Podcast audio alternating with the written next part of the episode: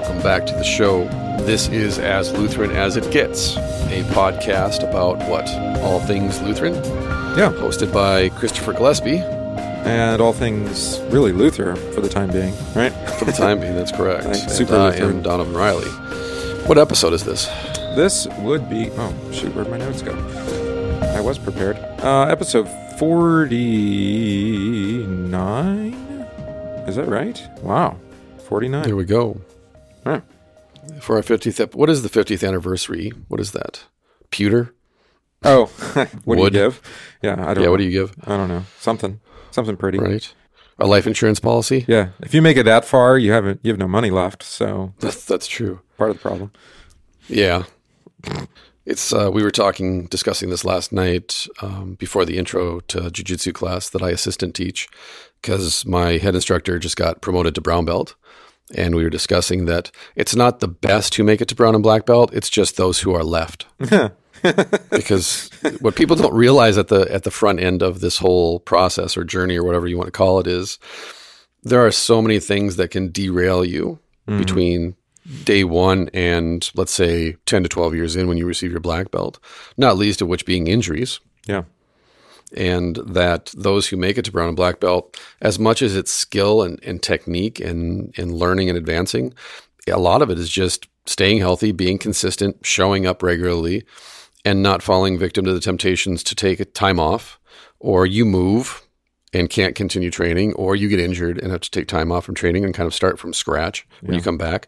There's so many factors that go into getting that final promotion that you're that you're hunting for the whole time hmm. and then even after you get your black belt there's coral belt and and there's that whole thing and what is that whole thing? well, the coral belt is, is is what comes after the black belt, and it's a very exclusive club because one, you have to live long enough to get your coral belt. Traditionally, your instructor who awarded you your black belt must give you your coral belt. Oh, so he has still got to be alive. Okay. Exactly. There are all of these things, and as myself and my friend discuss, he's forty three. It takes thirty years maybe to get your coral belt. Thirty five in some instances, forty. And so you start later in life, and that's just not a reality for a lot of people who mm. start later. And those who start younger, they suffer from what the short sightedness and naivety of youth. They think, I've got nothing but time. And therefore, they squander the time. Yeah, they don't work hard. Versus, as you know too, as you mature and get older, you begin to appreciate time. As mm-hmm. I say all the time, the days are long, but the time is short. And you recognize that you don't have a lot of time to be frivolous with your days Nope.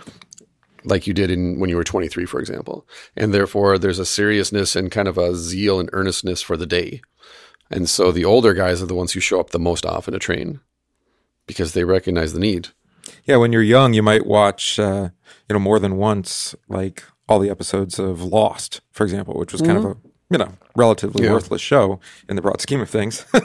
right it didn't really go especially anywhere. that final season yeah, exactly. Um, and when you're young, you might actually rewatch, re, you know, binge watch the whole season. And now you look at it and you're Right. like, mm, no, it's just not worth the effort. right no I don't have time in fact that. watching tv is watching tv worth the effort if i'm not learning if i'm Mm-hmm. Yeah. not gaining knowledge if i'm not improving like strengthening my brain muscle Right. Yeah. So you spend your time, you choose, you know, you're more selective. Right. Which brings us also to the text that we'll be looking at again today Luther's Galatians lectures. We took a break for Christmas from the Galatians lectures to read into some other material, and now we're going to jump back into it. And this is the section we're going to dive into then is Luther discussing or lecturing on how to measure the true Christian. Mm-hmm. And I think for us as Lutherans, this is again a dichotomy like we were talking about before we went on air about things the dichotomy is on the one hand we're justified entirely by faith through grace or by grace through faith in jesus christ alone and therefore apart from all works mm-hmm. and yet simultaneously as you and i know as pastors we are also constantly exhorting urging encouraging our members to not sit tight on what they learned in sunday school or confirmation Yeah. Uh, because what, what what's the expression? Idle hands or the devil's workshop, something like that. Right. Sugar is the devil's cocaine. That. Oh, well, there's that. Speaking of vivid metaphor, There we go. Mm-hmm.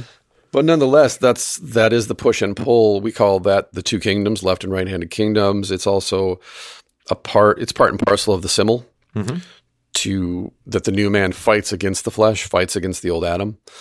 And one way in doing that, practically speaking, is attending Bible study regularly Yeah. and being in God's Word and wrestling with God's Word and asking questions and challenging not only your presuppositions, but what's being taught to you and having a conversation, a rigorous conversation about, let's say, matters of faith, things that you hold deeply, deeply personal. Yeah. Because to fall back on your presuppositions at a certain point, I would argue, is not naivety, but willful ignorance. Yeah. So, uh, how does Paul say it? Something about is he talking to Timothy about you know holding fast to what you've learned, right? Right. Yeah. Right. Well, how do you do that unless you're actually constantly renewing, in a sense, right? Or, or, Mm-hmm. Right. Mm-hmm. or reviewing, I guess is what we'd say in an academic way, right? I mean, you, you go back and you have to hear it again. Uh, there was an article I started to read this morning. Uh, I didn't get very far into it. It was from an Anglican priest, kind of talking against uh, their wide their wholesale adoption of a three-year series of readings, you know, for their churches, um, and saying that, you know, at least from his perspective as an educator, uh, he's he's a catechist in his church, that Right. um, the kids just aren't retaining stories like they. Yeah. Right. Maybe maybe we learned fewer stories with a one-year series of readings. He he makes the argument, but Mm-hmm. but at least we hear it and we hear it and we hear it every year, or maybe we miss a year, but we hear it the next year, and so that at least those things are Right. put into our memory, kept in our memory. I think would be even better way of saying it. my professor at seminary, he came from a storytelling tradition and immigrant community in northern Montana. And this is something that we discussed because there are two books that came out. Mm, I can't remember when they came out, maybe the early to mid 80s. One was called Johnny Can't uh, Sing. Why, the other why was- Johnny can't sing? Yeah, Why can't Johnny Can't Sing? And the other one had to do with why Johnny can't learn or something. You remember those two books by Yeah. Lathrop or somebody? yeah, that's right. Was it? Yeah, was it Gordon? No, was it Gordon Lathrop? I can't remember, but one was essentially why don't Christians sing congregational hymns anymore, or mm-hmm. what happened to traditional congregational hymning? And the other one was essentially why can't congregations remember the sermon and T. David retain- Gordon. T. David. Oh, there Gordon. we go. Yeah. So we had the Gordon part right. Just yeah. the rest. And and if I remember correctly, he was a Roman Catholic, so he was really was it? Yeah. It was why Johnny can't preach was another one. How the, That's the one I was thinking. The media yeah. have shaped the messengers. That's that's Yes, running with yes. uh, Marshall McLuhan's thesis, right? That's right. That's right. Was that the late seventies or was that the eighties? Marshall McLuhan or this No, book? uh, uh, why Johnny can't preach. Well, why he can't sing was 2010. Why he can't? Oh, really? That recently? Well, this edition, Republished. 2009. I mean, these are these are pretty recent. No, those got to be because I was. We read those at seminary. Okay, so these are, I read those be, in 98, 99. These must be new editions. Yeah. Yeah, on Amazon. Yeah, But, nonetheless, it is a generational challenge. It is because because we're we're affected by our um, media environment. I think was the thesis again with McLuhan. Mm-hmm. Yeah, right. Saying you know if if all we listen to, if all we actually sing are are pop music, right? It's no wonder our churches have followed that kind of model. right? Mm-hmm. Correct. Um, well, and going back to my point too, Mm-hmm. we are not an immigrant community anymore, and therefore those storytelling communities, and that's how they retained their culture was through narrative, through Yeah. the stories, and their traditions and their history, and likewise, we were having a conversation uh, a week or so ago that my son asked me, my oldest son asked me, why music sucks today. Yeah. broadly speaking, not just in a narrow sense. And one of the things we discussed, because he and my daughter, actually my whole, all my kids, they really, really like music from the 70s and late 60s and early 90s. And what we discussed is, you know, analog recording, of course, uh, but also that every generation moves further and further away from its roots in the blues. And today, if you listen to rock music, not obviously people like Jack White or others who are really well grounded in the blues, but I mean younger bands coming up like Greta Van Fleet and whatever, who they're aping Led Zeppelin, for example. Right. Right. But they themselves are getting their training in the blues filtered through Led Zeppelin mm-hmm. versus going to the root, which is what a lot of those British bands grew up on. Then they discovered Muddy Waters and Howlin' Wolf and John Lee Hooker and so forth and so on. And so without that rooting in the blues, that these earlier musicians like the Rolling Stones and Cream and even the Beatles, they grew up in that tradition, listening to Muddy Waters and Howlin' Wolf, uh, Screaming Jay Hawkins, and others. It influenced, and it's obviously influenced their music. They even had they invited those musicians to go on tour with them, so they could introduce them to other people. But then the next generation in the 70s and into the 80s learned from those British musicians, for example. And then by the time you get to the 90s and then the 2000s, the influences are more deeply rooted in British heavy metal and hard rock mm. and new wave, post punk kind of uh, genres, which again drew influences from the blues initially, but now you're second, third generation removed from that, much like these storytelling communities. Mm-hmm. Yeah, you might and, say it's derivative. Um, yeah. But you know, if it's if it actually is creative, it, it's going to just be something new, right? Right, right. excuse me, and I think that's the the challenge then is to engage or interface with other people in such a way that you are not just relating or reading something to them, teaching them something, but you're also teaching them how to think yeah. and how to communicate. Yeah. Yeah. And it's not, um, I mean, it's, we're not immune to that in the church, right? No. I think that's where no. you're going with it is to say, right. I mean, there's, derivative preaching, right? Where you're just, mm-hmm. like you say, aping somebody preached before, and it's right. not uh, the words we would use, like like with pop music, would be it's not authentic or it's not ironic. It's not either. Ironic. It's a thing, right? Yeah. It's like when you or I or, or others copy or ape Nagel, Dr. Norman mm-hmm. Nagel, mm-hmm. by verbing the nouns, for example is we're fully aware of the irony of it. we are fully aware of what we're doing when we're doing it. We're not doing it like school children aping an adult. We're fully aware of what we're doing when, we copy him or ape him. Yeah. Uh, and therefore, it's easy for us to laugh at it because we're aware of what we're doing. You know, I think that's a helpful exercise because uh, the J.S. Bach, um, in reading his biographies, they they always had you just copy out manuscripts. That's how you started to learn to compose. Right. Is you would copy. Right. You just make copies of other people's music. Now they didn't have printing presses, and you had to copy by hands. Uh, well, they had printing press, but not for music. Same thing mm-hmm. with art in the Middle Ages and the Renaissance. You would, the master would sketch it out on canvas, and you would just paint it, like almost a paint by numbers. Mm-hmm. Yeah, and that, but that's a great way to learn, right? It is for sure, but it's not a great way to develop your own creativity or your voice. Right. So the point would be, um, and I, I, told this to the uh, confirmands this week as well that yes, I want you to know what the Bible says, and I want you to, mm-hmm. to understand, um, but ultimately, I want you to be able to express it, right? Right. You know, or to right. confess it, we would say. Right? Mm-hmm. And that's not aping it. That's actually applying it or interacting with it, engaging it mm-hmm. more than more than mm-hmm. just on a here's knowledge, you know, or here's right. here's uh, what do you want to say? Here's how the system works, or something like that. But it's actual mm-hmm. wisdom, right? Right. Well, and what what we're about to read points to that. That the gospel is counterintuitive. It's counter old Adam's way of thinking, and therefore we're battling against ourselves while we're teaching this, as much as those who are listening are battling against it because it is so counterintuitive. Right. And it's like saying, I'm preaching on the text this Sunday that we may approach God with all boldness through faith in Christ and meditating on why do we not approach God boldly? Why are we not confident? and at root, what Paul is after too is because you're not looking at the cross, it's in Christ. It's through faith in Christ that we may approach. And therefore, when you ask, why is this happening? Or why would God do this?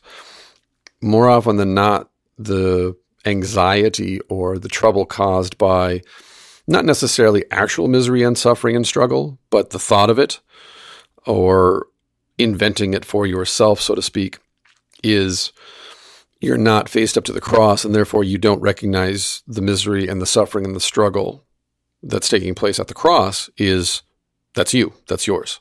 Yeah. He's taking that upon himself and therefore when you don't get faced up to the cross, you're left, so to speak, on your own to try and work out where's God and how can you really approach God with bold confidence when you're not quite sure He even cares? Yeah, or we would say apart from Christ, right? Apart from Christ, exactly. You know, which is that's probably the default position, though, is to try to do it anyway, but that way. right. Well, how to measure the true Christian if left alone? If we were just to discuss the subheading, how to define a true Christian, or how to measure the true Christian. And there's that little word, measure, mm. and the other little word, true. Quantifiable. Yes. That exactly that sets up the old Adam to run rampant. I get to measure something. I get to figure out what's true versus what's false about a Christian. On a scale of one to 10, how do you feel as a Christian today? Right. How Christian do you On a- feel? on a scale of one to Uggs, when did you quit? and so let's dive in. We're going to start on page 111, uh, Galatians 2:16. This is from Martin Luther's commentary on St. Paul's Epistle to the Galatians, 1535. Lecture notes transcribed by students and presented in today's English, translated by Haroldo Camacho. and we're uh, we're traveling back in time to Friday, August 7th. There we go. Friday, August 7th of 1532, 33. What did we decide? I think it was 32 is what we decided. Yeah.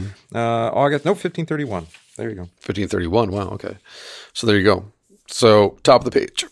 Excuse me. Page 111. Every cross and affliction that will come our way will be carried easily and suffered with joy, quote, because the yoke that Christ places on us is easy and his burden is light, unquote. When sin has been forgiven and the conscience is freed from the burden and the sting of sin, then the Christian will be able to carry all things easily. He will feel that all things in themselves are sweet and pleasant. Therefore, he tolerates all things with good will. But when people walk in their own righteousness, everything they do is arduous and tedious because they do it unwillingly. Hmm. Hmm. That's remarkable. Right? Yeah. So the diagnostic, at least from this one mm-hmm. paragraph, the diagnostic for somebody who says, "Well, you know, I find it such a chore, you know, to uh, Right. to say my prayers, for example, Right. or or even to do something very practical, right? To Right. like take care of my daughter. You know, it's Yeah. such a chore. Well, why is that? You know, it's because you're tr- you're putting your own righteousness uh, into that, right? Right. You're freed from the burden of measuring whether or not what you're doing for your daughter is pleasing to God. and because you're not worried any longer whether it's pleasing to God, you're also not worried that much anymore about whether it's pleasing to your neighbor. You do it because, well, that's your vocation. Mhm. That's what you're literally called to do in the present tense. It's actual vocational work. It's baptismal vocational work. And that's the point is when sin has been forgiven and the conscience is freed from the burden and sting of sin, you can carry all things easily because you are freed from the burden of, I wonder if God is judging me or not. Yeah. And if God does not judge me, well, to think of it in the inverse, people who publish on social media, only God can judge me, are actually walking in their own righteousness. That's really what they're saying. It's a Right. cover for you can't judge me because what I do or what I choose to do, I've already justified to myself. Right. The God who judges me is the, is actually me. Right. I'm judging myself Right. as not guilty. Right. Right. You're not my God.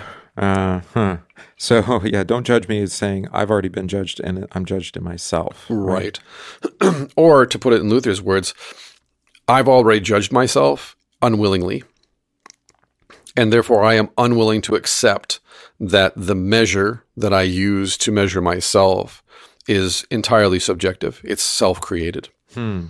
Hmm. But because I do this unwillingly and therefore it is arduous and tedious, I will put the stamp of God's approval on it, the ultimate justification. Yeah. Unfortunately, it's not the same God. Right. Right. Thus, on the other hand, then, if sin is forgiven and your conscience is freed from the burden and sting of sin, you do not need to trumpet your righteousness to others. Hmm. You do not need to trumpet that you are forgiven and you are freed from the burden and guilt of sin, because you simply are. And as you pointed out, you will then go about your vocational duties, no matter how heavy the cross that's laid upon you happens to be at that moment, you'll carry it easily hmm. because the yoke that Christ places on us is easy and his burden is light. The challenge being, of course, that this is not easily believed. Right. It's simple. It's just not easy. Hmm. Yeah. Simple to say, not easy to believe. Is that your Hackworth? Is that who that is? What's that? Or yeah, it was wasn't it Hackworth that said that? David Hackworth, About Face. Uh huh. Yeah. Quoting somebody from back World War II, right? Right. Yeah. Right. Yeah. One of his, I think it was his drill sergeant or hmm. his sergeant that he first linked up with in Trieste in Italy when he was serving there. David Hackworth, about face, 833 page biography of the most decorated war veteran in U.S. history, born on Memorial Day and was buried on Veterans Day. Coincidentally. How do you like that, huh? Yeah. If there was a picture of Uncle Sam, it should be David Hackworth. he is Captain America, or was. He died a couple years ago, 2007, I think. But nonetheless, that's right. Is and this is why Luther then continues back to the book. Thus, we define a Christian in the following way: A Christian is not someone without sin, but anyone to whom God does not impute sin through faith in Christ. This doctrine greatly comforts the conscience when it feels miserable and deeply stressed by profound and internal fears. Therefore, with good reason, we so often hammer home into the mind the forgiveness of sins and the imputation of righteousness on account of Christ. In the same way, we insist that the Christian will not have anything to do with the law and sin, especially in the moment of temptation. Since he is already a Christian, he is above the law and sin, for he already has Christ, the Lord of the law, present and safeguarded in the heart, as I've said before, as the ring safeguards the jewel or precious stone within its circle. That is why when the law accuses him and sin hounds him, he fixes his eyes on Christ, whom he has grasped by faith. He will realize that he already has present with him the conqueror of the law, sin, death, and the devil. Christ reigns and governs over these evils so that they can no longer hurt the Christian. Therefore, the Christian is correctly defined as someone who is free from all laws and who is no longer under submission to anything or anyone, internally or externally. Yeah, now that makes us uncomfortable, doesn't it? I was going to say about everything Luther says in his Galatians lectures is a mic drop moment. Not only a mic drop moment, but really almost scandalous to us, right? Almost. Uh, yeah, like, but, but, but but Mr. Luther, Mr. Luther, uh, what's going to happen if right. if we don't have these laws? I mean, right? You know, the the world is going to you know go to hell in a handbasket. The church, even worse, mm-hmm. the church is just going to turn into this chaotic, disordered mess. Right. If if people live in the freedom that Christ gives, um, right. that is the forgiveness of sins. Well, we were we again we were discussing this the other day in relation to the left hand kingdom that when everything is permitted, when everything is lawful, nothing is lawful. Hmm. Because if nothing is law, if there's nothing to be regarded as prohibitive, meaning there is nothing to restrain any of us because everything is lawful, everything is permitted. All drugs are legal, prostitution, gambling is legal, murder is legal, everything is legal. Well, then nothing is lawful because I consider robbery not to be a sin or to be unlawful, and therefore I rob you of your possessions. But on the other hand, you don't consider murder to be unlawful, and therefore you murder me in the act of robbery. Mm-hmm. And therefore, if everything is lawful, then nothing is. Right. So maybe we want to be a little bit um, more precise as to how we're mm-hmm. talking here, right? That he's right. talking about those whose conscience feel miserable um, and uh, deeply stressed by profound and eternal fears. These are the people who know right. know their sin, and they know their sin according to the law. Right. Right.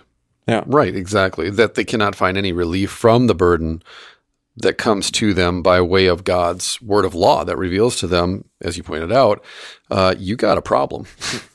yeah, it's, it's, it's profound. Deathly. It's profound. It's satanic. It's a profound problem, and it's going to kill you. Hmm. And the problem, the bigger problem is you actually enjoy it. Yeah. So who can find who can find what? Hope, safety, mm-hmm. comfort. Um, right. Or or even a clean or clear conscience in the right. midst of that. Right? right. So this is why Luther starts off with a Christian is not someone without sin, but anyone to whom God does not impute sin through faith in Christ. Right. And so underlying this, of course, is, as we've talked about many times, um, mm-hmm. that we remain uh, a sinner according to the flesh.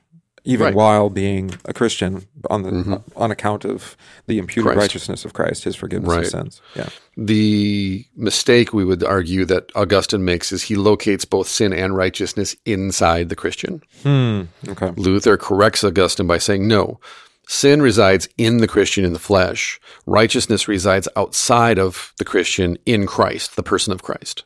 And therefore it must be imputed because the communication of that righteousness is communicated through the word of God, but it is alien to us. yeah. That word imputation or to impute, uh, we don't really use Reckon. that in any other context, right? No, not really. No, Not so- in regular conversation. Yeah, so it's one of those churchy words that we just have to continually define. Right. It means to reckon or consider. Right. God no longer looks at you in light of your sin, but rather he has forgotten all your sin. That's actually what righteousness means. God no longer remembers your sin on account of Christ. And uh, again, not believable. So, as Luther says, it's hammered home Right. into the mind, uh, or in, we would say into the heart too. And notice where he immediately goes, though, with this. The reason he's defining a Christian in this way is so that it might comfort the conscience when it feels miserable and deeply stressed by profound and internal fears. That's why we hammer it into the minds constantly. yeah, and the internal fears are the ones, uh, it was like Paul would reveal. I mean, this is written upon our hearts that, Mm-hmm. that no one escapes the judgment of the law. Right. It either excuses, our heart either excuses or accuses us before God's throne. regardless of whether we've actually heard God's word, whether we know the Ten Commandments. Right. Um, we, we are going to know the accusation of the law. Right. I've gone back and I've begun rereading my Dostoevsky uh, over the last couple of months. And this is a constant theme in all of Dostoevsky's writing, whether it be Brothers Karamazov, The Idiot, Crime and Punishment, the, the Underground, The Possessed. Through and through, it is this whole question of the effect of the law in practical, concrete reality and how these characters, like Raskolnikov in Crime and Punishment, he decides there is no higher moral law. There's no objective moral truth. There is no such thing as the conscience. Hmm. And so he murders this old lady to prove it. And then this you know, this young boy comes in and catches him in the act, so he has to kill the, the, the young man, the boy too, and then goes and confesses his sins to the only person he considers to be pure or righteous, which is this prostitute Wow. This young girl who's a prostitute because her mother is sick and cannot work and she has all these siblings and therefore she sells herself to take care of these people and the dynamics that happen within that context. But it is the constant search even for Ivan Karamazov who's an avowed atheist who yet believes in God.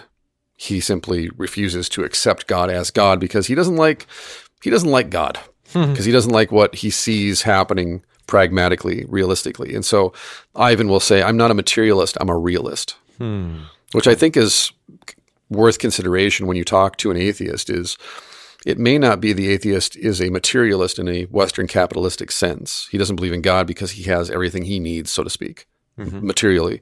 He's a realist in the sense of um, Euclidean geometry is the example Dostoevsky always uses that atheists are Euclidean in their view of the world. Everything is very scientific. His response to the problem of evil is very reasonable. The. Yes, very reasonable, very pragmatic. It's A plus B equals C kind of logic. Mm-hmm. And so you see this constantly in Dostoevsky's writings. And it is just that point that these people are pursued by the law. But until it is revealed to them why they suffer and struggle in their conscience with questions of belief, with questions of objective morality, it has to be revealed to them by someone outside of them who they are attracted to because they see in the other person a, a miserable person who is even beyond struggling, is simply crushed by the weight of what we would call the law. And yet, in the midst of that, they have faith and not the hypocritical faith of the church that Dostoevsky sees, uh, but rather they have true faith. Yeah. And Not- for Dostoevsky's characters, they look at these people and ask, how can you possibly have faith when you're so miserable, so oppressed, so marginalized, so far outside of what is acceptable in polite company? Even the church won't accept you. And then this other character being crushed by the law is driven to this person, not to the church or the priest. Yeah, that there is this aspect that true faith is um, you know somebody who who at least in, in terms of their relationship to God has checked their ego at the door, right? Right. well, again, going back to crime and punishment, every cross and affliction that will come our way will be carried easily and suffered with joy because the yoke that Christ places on us is easy and his burden light. That's pretty much the thesis of that novel. Mm. Is this young woman, this prostitute, she bears her crosses and afflictions with a kind of what he calls a zealous, almost insane joy. I was going to say he can't wrap his mind around how someone who is so physically, emotionally, and intellectually crushed by the world could also then have joy in regards to God. It's like Paul saying that uh, you know to die is, is you know is better. To live as Christ, to die as gain. Yeah. Right. But no, I was thinking the other expression where he says you know uh, to die would be gain for him. Um, but mm. but if if he remains in this you know body of flesh in this really in suffering, uh, that means yeah. fruitful labor for him. I mean, right. it's not it's not just like a naive. Um, well, you know, God has still has a plan for my life, or you know, has right. work to do. No, it's it's going to be struggle and pain, but it will be fruitful. Um, right. In love for neighbor, I suppose is how we would say it. Well, and to speak to your earlier point, it's simple, not easy. Mm-hmm. When we read in the book of Acts that Peter, John, and James were tortured, and then when they were released, they went away singing hymns, essentially slapping each other on the back, celebrating the fact that they were chosen to suffer as Christ suffered at the hands of the same people who had him executed. We can read that and say, yes, that is that is it right there. There it is. There is the easy burden. There is the joy of the Christian to be chosen to suffer as his Lord suffers. But in actual fact, it's not easy. No, and it looks like psychosis, I think, from the outside. Exactly. Exactly. And that's going back to Raskolnikov again. When he looks at his his muse, so to speak, this is exactly what you just said. He looks at her and says, You're insane. Yeah. You've got to be insane because how can you possibly be this zealous for God in this hmm. circumstance? Mm.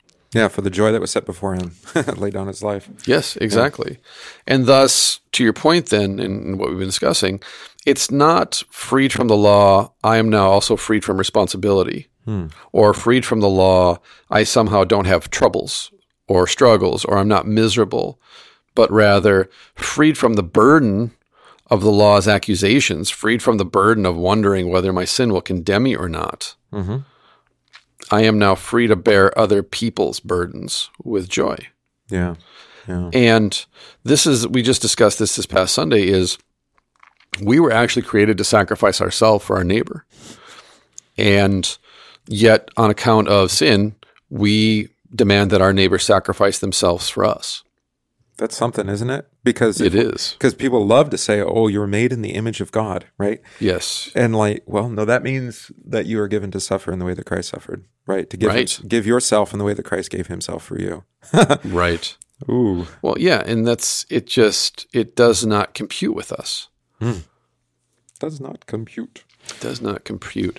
And so what ends up happening then is that when we are called, as you pointed out in, in serving your daughter, you are called to sacrifice your life for your neighbor as Christ sacrificed himself for you. and that really is the primary reason we're created. Yeah. And then to and count it as joy. yes. Ooh. Exactly. And so I think it was Sonia. Was that her name? Yeah, Sonia in Crime and Punishment. Sonia. Um, she is the the self sacrificial. She's the Christ figure in Crime and Punishment. Hmm. And as a consequence, that's the thing that really puts Raskolnikov off is he thinks that the purpose of life is again, he kills a woman to prove that he has no conscience. the purpose of life is other people are to sacrifice themselves so that you can discover these deeper truths or or achieve joy or some semblance of of satisfaction. Yeah. So when he sees someone who's truly self-sacrificial for her mother, for her siblings, and does not think of herself first or second or third, it's confusing. Yeah. Because it's so yeah. counterintuitive. Like I said, it's so contradictory to the way that we're wired. It's almost like a different operating system. Well, I think so. I mean, it, I mean that that's the relationship of the Christian to the flesh, right? Right. They, these, Which I these aren't like then, com, these aren't what do you want to say like two halves of a whole or something like that. No, they're they are at odds with one another. Right. Completely. This is a war, mm-hmm. and you get that language the strongest in the Old Testament for sure. And in the New Testament, it's definitely there. Well, we get it later in Galatians, right? Yes, hundred percent. That's why I was. Yeah, I was just about to jump there, and that's the thing. Then is that as we've been discussing, we discussed this before we went on air. When we preach this to our congregations, it comes out easy enough. It's simple, right? Uh, we've studied it. We read something like the Galatians lectures so that it helps kind of flesh out, so to speak, no pun intended, our language that we use to teach this. And yet, when it comes to the actual practice of it, suffering it in joy, we get pushback. Yeah. And if we were to say to this person, but I've been preaching on this for the past 10 years, 20 years, 30 years, you know the answer. They'll throw that back in your face Yeah. and say, How dare you bring that up right now? Can't you see that we're suffering? It's like, well, actually, I've come to bring you comfort and to announce to you that there is true joy in suffering for Christ's sake Yeah. versus suffering for your own righteousness. Well, and then there's the also the reality that that even as pastors we struggle with the same struggle, right? Oh, absolutely. Yeah, you know, crucifying the old Adam, or, or what do you want to say, tearing down the Right. ego, or the you know, Unfortunately, we're called to do it in front of people, in front of a congregation of people. right? But how else? I mean, how else are they going to learn except by, um, Example. yeah, exactly. Yeah. Yeah. Right. Yeah. The best kind of example. Watch God crucify your pastor before your eyes hmm. Fun times, fun times. and rejoice. Yes. So back to the book. Therefore, the Christian is correctly defined as someone who is free from all laws and who is no longer under submission to anything or anyone internally or externally. So, to wrap up that previous point, the reason that we are free from all laws is not because we become a law unto ourselves, but rather love is the fulfillment of the whole law. Mm-hmm. Love your neighbor, love God.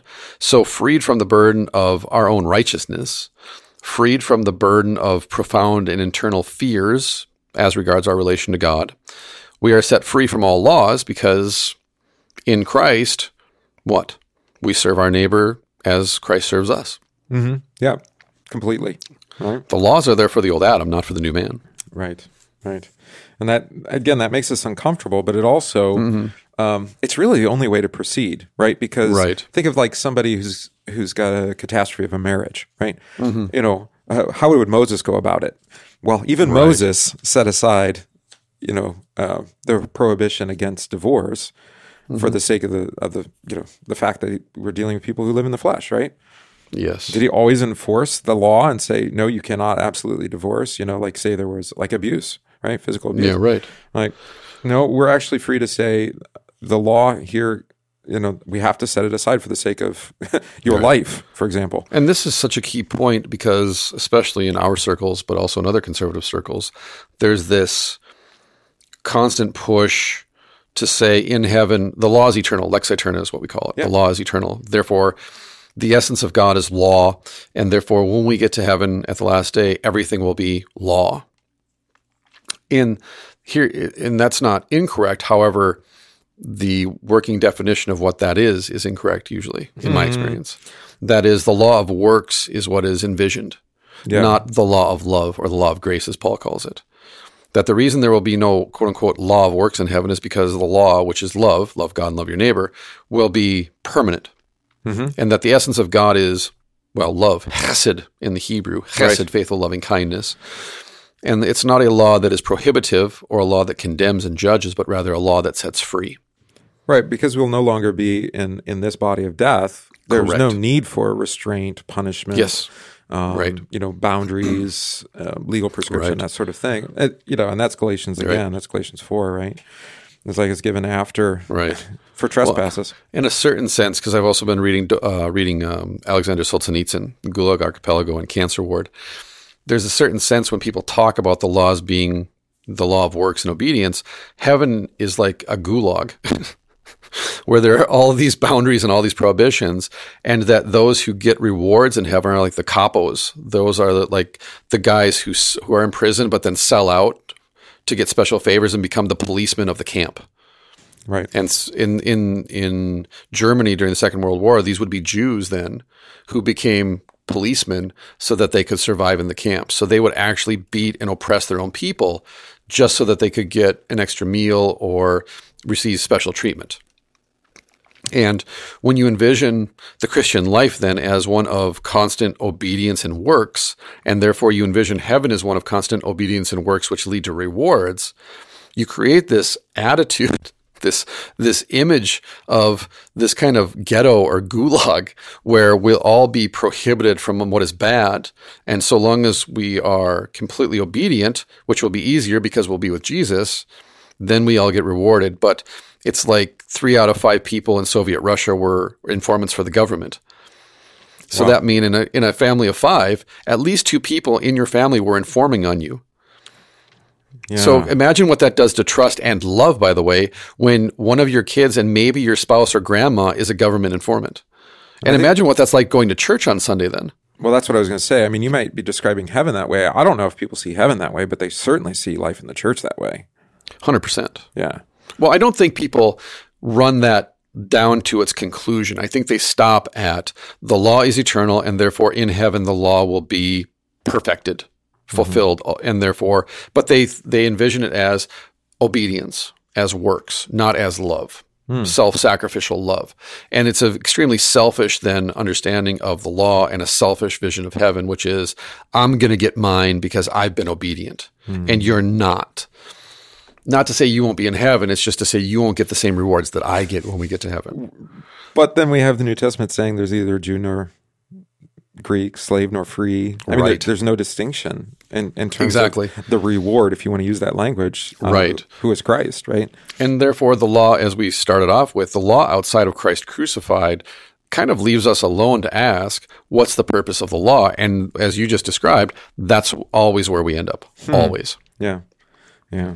And we don't like we don't like the conclusion that we're given. I was going to say that's why church so often is arduous and tedious, and we go about it unwillingly. Hmm. We don't do it in the freedom to love one another and serve one another. We do it in the tedium of I've got to do this so that when I die, I get to go to heaven. If I don't do it quite right, I might Right. I might, you know, put things in danger. And this is why the last place, and this has been a complaint for generations, the last place that you're going to find self sacrificial, self giving love is in the church. Hmm. Because you're not free to love each other when you're bound to work out your salvation in fear and trembling in the way of obedience. yeah, there's that's the that's the the thing that really burdens us is this fear of failure, right? Yes. You know, we might we might do something wrong, we might not do it quite right, and actually wreck the whole thing.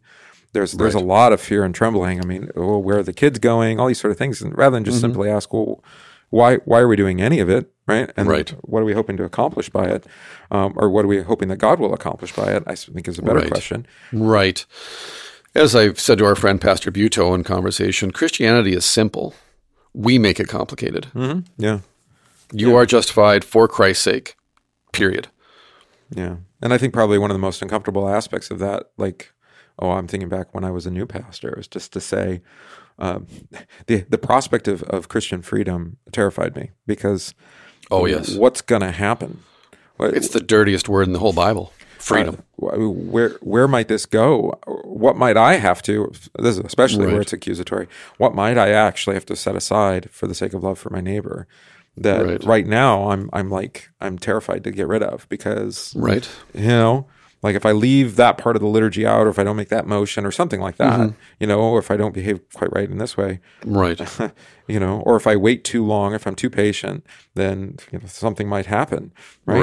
Right. well, and this is so key. And another thing that we don't willingly want to accept and acknowledge is the reason the gospel must be preached to us and must predominate the sermon is we are born enslaved to sin and the law, and we are by nature slaves. We will enslave ourselves to anybody and anything that can tell us what to do and give our lives direction. Hmm. We hate freedom. We're not born free, we're born slaves, which is why for centuries philosophy argued about whether or not we have free will. And to this day, we still argue it. Why? Because we don't want it, actually. We argue for it, we demand it, but as soon as we're given it, let's say in the realm of politics, for example, we immediately give it away. Yeah, we want a limited will. I, I would say, you know, if we're going to be more precise, Right. Yeah, we're very Arminian that way. We want a limited set of choices. we want will in regards to this, but not in regards to that. Right. right. Exactly. We want free will in regards to God, but in relation to our neighbor, we want to be slaves to mm-hmm. something or mm-hmm. someone. Mm-hmm. So back to the book. That person is distinctively a Christian even before you think of that person as a man or woman. In other words, it is because that person's conscience has been adorned and beautified by this faith, with this great and priceless treasure, as Paul said, with this quote unquote indescribable gift. 2 Corinthians 9, verse 15. We cannot exalt or praise this gift enough, for it makes us children and heirs of God. In this way, the Christian is greater than the entire world. He has such a gift, such a treasure in the heart, that although it may seem small, it is greater than heaven and earth because Christ, the gift, is greater than all. hmm. Luther continues As long as this doctrine that calms and quiets the conscience is preserved pure and without pollutants, Christians are then able to judge over all kinds of doctrines and are lords over the laws of the entire world. With all certainty, they can judge that the Muslim with his Koran is under a curse. He is not in the right path because he does not recognize that he is a miserable sinner, since he does not grasp Christ by faith, by whose merits he can rest assured that his sins are forgiven. Hmm. In the same way, he can boldly pronounce sentence against the Pope, who together with his entire kingdom is under condemnation. For he goes around everywhere, with all his contingency of philosophers and scholars, teaching that through congruous merit we can come to grace and that afterward, through condign merit, we gain entrance to heaven. But the Christian says that this is not the way we are justified, nor is it the path that leads to heaven. Because I can't, he says, through my works previous to gr- grace, merit grace, or from for my works after grace, merit eternal life. However, he who believes in Christ receives remission of sins, and righteousness is imputed to him. This truth and this righteousness make him a child of God and an heir of his kingdom. In hope, he already has eternal life. Through the promise, he is sure and certain. Through faith in Christ, we are given all things grace, peace, forgiveness of sins, salvation, and eternal life. Congruous and condign merit have no part at all. Yeah, so he's responding to his medieval Roman mm-hmm. uh, Catholic context. Ironically, yeah. though, maybe not ironically, uh, you know, since Vatican II, the the Roman Church, the the, the Church of the Pope, has uh, found all sorts of uh, righteousness outside of the Christian Church, right? Outside yes, of Christ, yes, they have, right? So I don't know if they would. Well, they would. Some of them would get caught up in this whole Abrahamic faith uh, idea, mm-hmm. right? They do. You know that that the that the Muslim even worships the the, the one same God, yeah. the same God, just doesn't know um, yeah. him as the Son and the Spirit, right? You know, yeah, right. You right. know, he, he's just kind of he's he's close, but he's not quite there. And then what's the reason why that's ironic is that like the five pillars of Islam actually correspond really well to the disciplines of the Catholic Church. well, they should because they come from the same place. Mm, they come from what? From the Hebrew practice? Well, they come from the Bible. We we again so often forget that up until the Middle Ages, Islam was a Christian heresy. Yeah, mm, because it is, and that the teachings that eventually become the Quran were taught to Muhammad by these desert mystics, these Gnostics that were out there, Zoroastrians that were out in the desert, all of these Christian heretics that were driven out into the desert. Right, were because teaching Muhammad he was things. along the Silk Road, right? I mean, yes, yeah, those trading routes. So you right. pick up all that stuff. Right. And so, in a sense, it's not incorrect to say we all worship the same God, we all drink from the same well. However, the well is poisoned hmm. because it's not Christ. Yeah.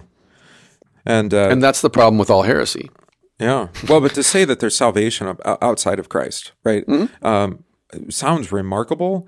Uh, but in case you didn't believe it, I, I like to listen to uh, Catholic radio on the way to and from work. It's about as long a mm-hmm. trip as I can handle. Well, as sure. long as I can listen. It's a short right. trip. You know, it takes me six, seven minutes. That's about as much of that radio station as I can handle. Mm-hmm. Um, but it is interesting because somebody calls in and just says, "Well, what about the righteous pagan?" And and they'll just come out and say it. They have no faith mm-hmm. in Christ, and yet they worship the same God. Right. And so and then handy dandy purgatory comes in, right? Um, yes. Where, God will figure it out later on for them, you know, right. apart from baptism, apart from Christ, apart from salvation in Him. Right. It's really incredible to hear Him say it out loud. Um, mm-hmm. But it's nice wishful thinking. I think that's what it comes down to. You know, I mean, the, the righteous uh, Muslim, for example, right. you know, we'd like to believe that that merits him something. And, right. And I don't understand these two terms. Maybe you can explain them to me. This congruous, congruous and, and condign. Like, um, want to call up uh, Haroldo and say, uh, yeah, you use these technical terms, but we need more definition in the footnotes. well, in the sense, keep going, but I was going to say, too, on a practical level, to run this thought down before we jump into this, mm-hmm. is it's also a way to preserve peace around the world for Roman Catholics who are living side by side with Muslims in, say, the Philippines or Southeast Asia, oh, yeah. or living side by side with Jews in the Middle East.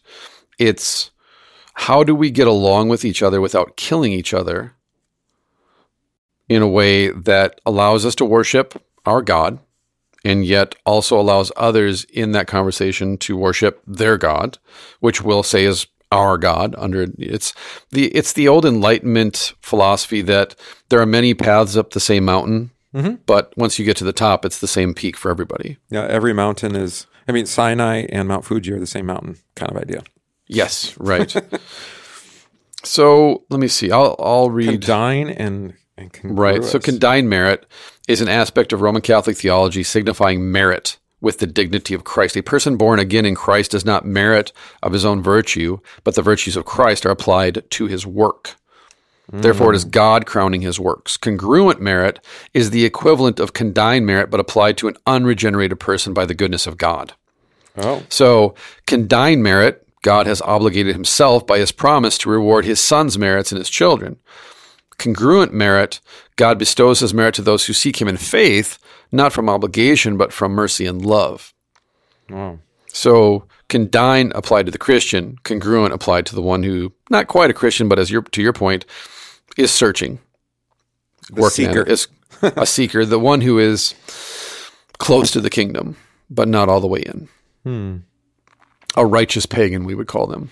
So, but this is the same idea. Uh, I think we've talked about in, in, previous shows where, you know, we do our part and then God does the rest. That kind of uh, mm-hmm. that's the American heresy more than anything, right?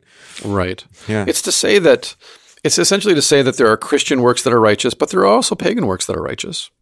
Yeah, and we wouldn't disagree with that, but they're not righteous in terms of salvation. But, yeah, I was going to say, but in the Roman Catholic way of explaining it, they're both blessed by God in their own way.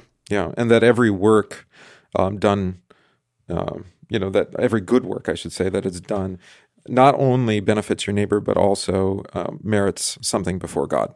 Right. Right. So in the case of the Christian, God is duty bound, according to his promises, to reward your works.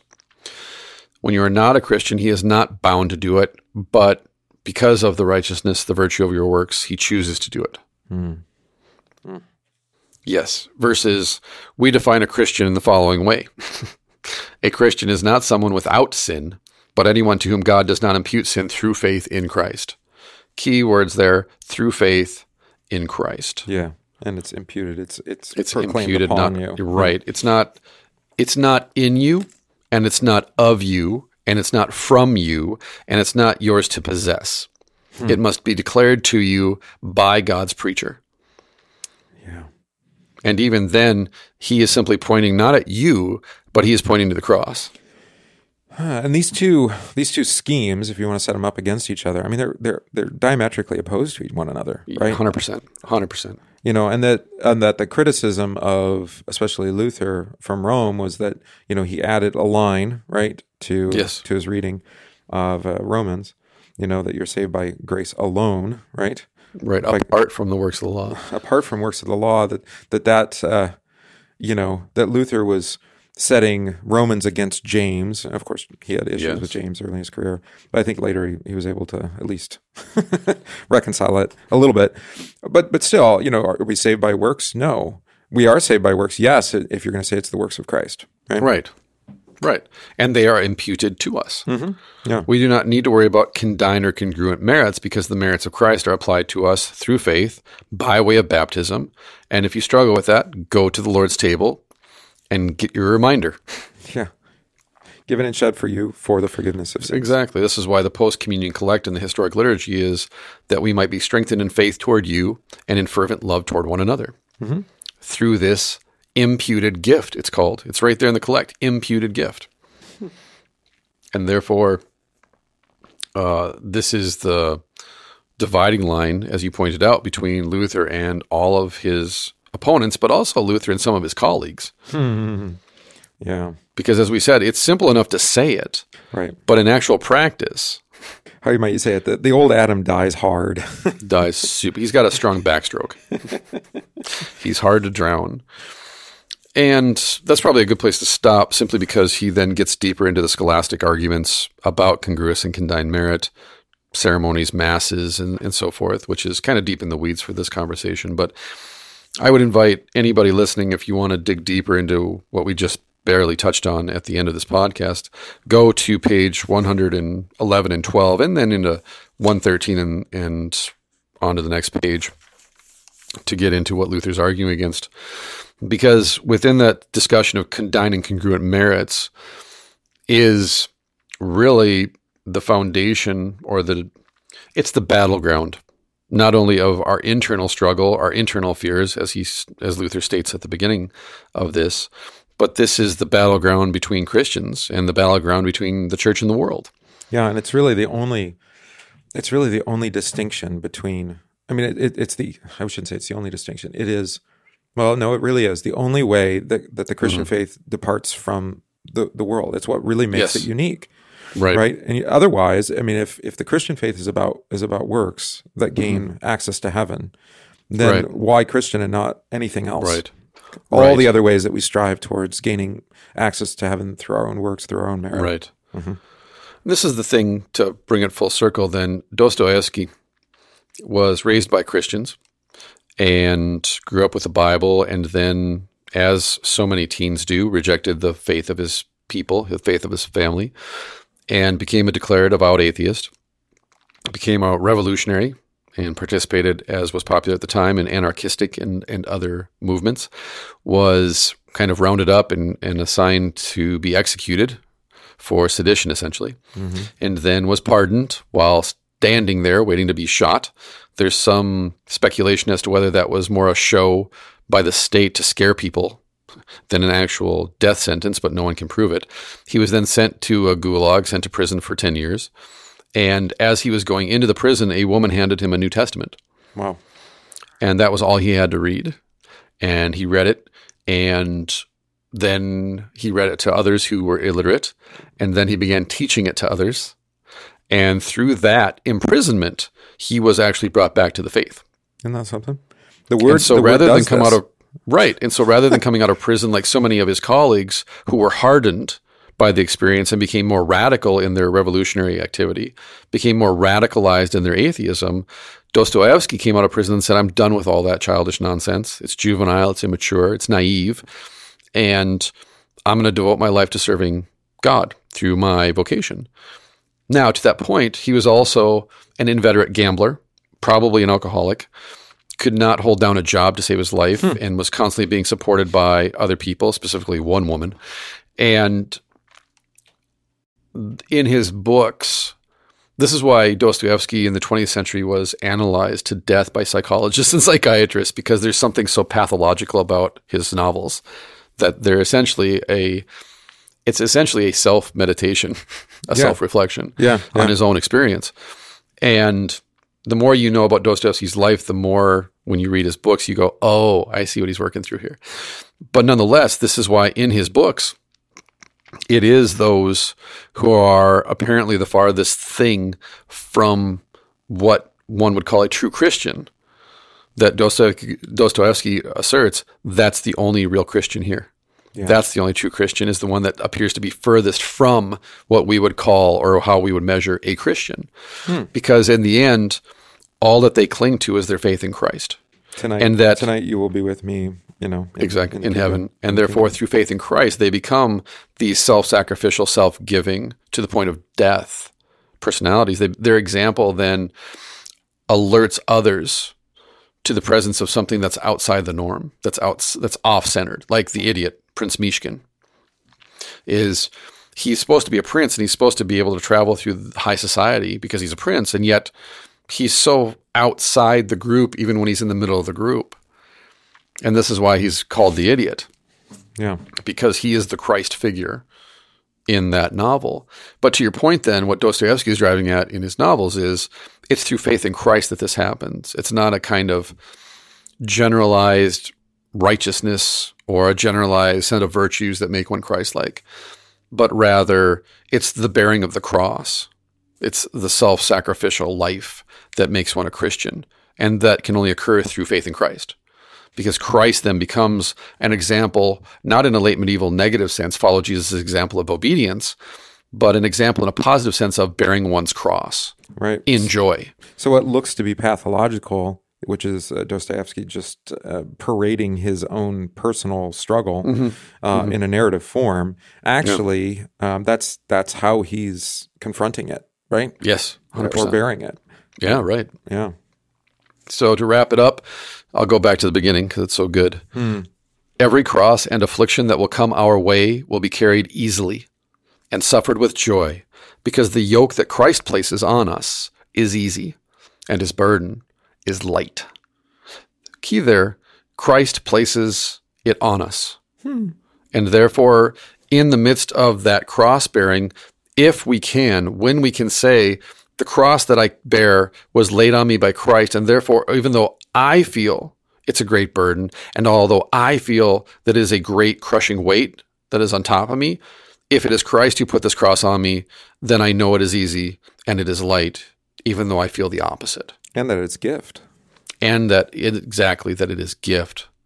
That it is not put on me to punish me, but rather it is put on me to teach me. Right. And the example being, you know, uh, you know, Jesus praying in Gethsemane. You know, take this Yeah, cup from me, right. but not as I will, but but as you will. Um, Right. There, he, you know, in his humanity, is struggling with the giftedness of salvation for all mankind that has been Right. placed upon him uh, as he sees it, you know, laid before him there that evening. You know, pretty Mm. pretty profound, but but that's it. That's it. That is it. And that's a perfect place to end the, the podcast. nice. Happy New I Year. like it. Happy New Year to everyone who is listening to this today or in the future. I think next time we will come back and start on page 241. That's Galatians 3, verse 13, lecture 20. We need to get to three and four, chapter three and four. We do. And so Christ redeemed us from the curse of the law, having become a curse for us, for it is written, Cursed is everyone who hangs on a tree. So next week, that's where, we're, where we will start.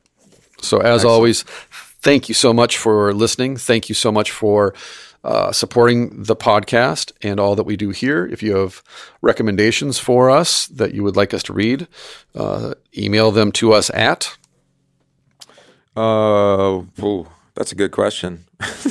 Do we have a separate email from everybody else?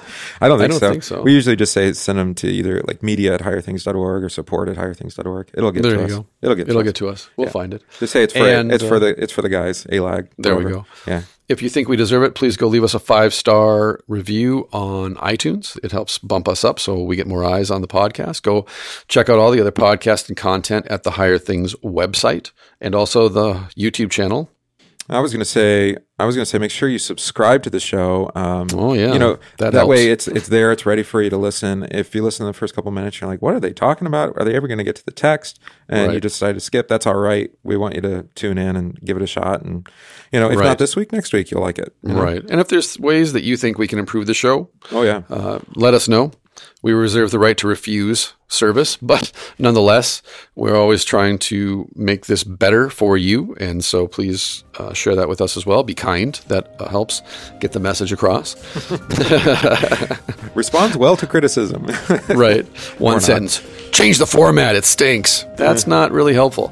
But but no, if if you would like us to tighten this up, or you'd like to hear more of the text being read and less banter, or you'd like more banter, or you like the hour long format versus the three hour format, or whatever it might be, just drop us a line and let us know.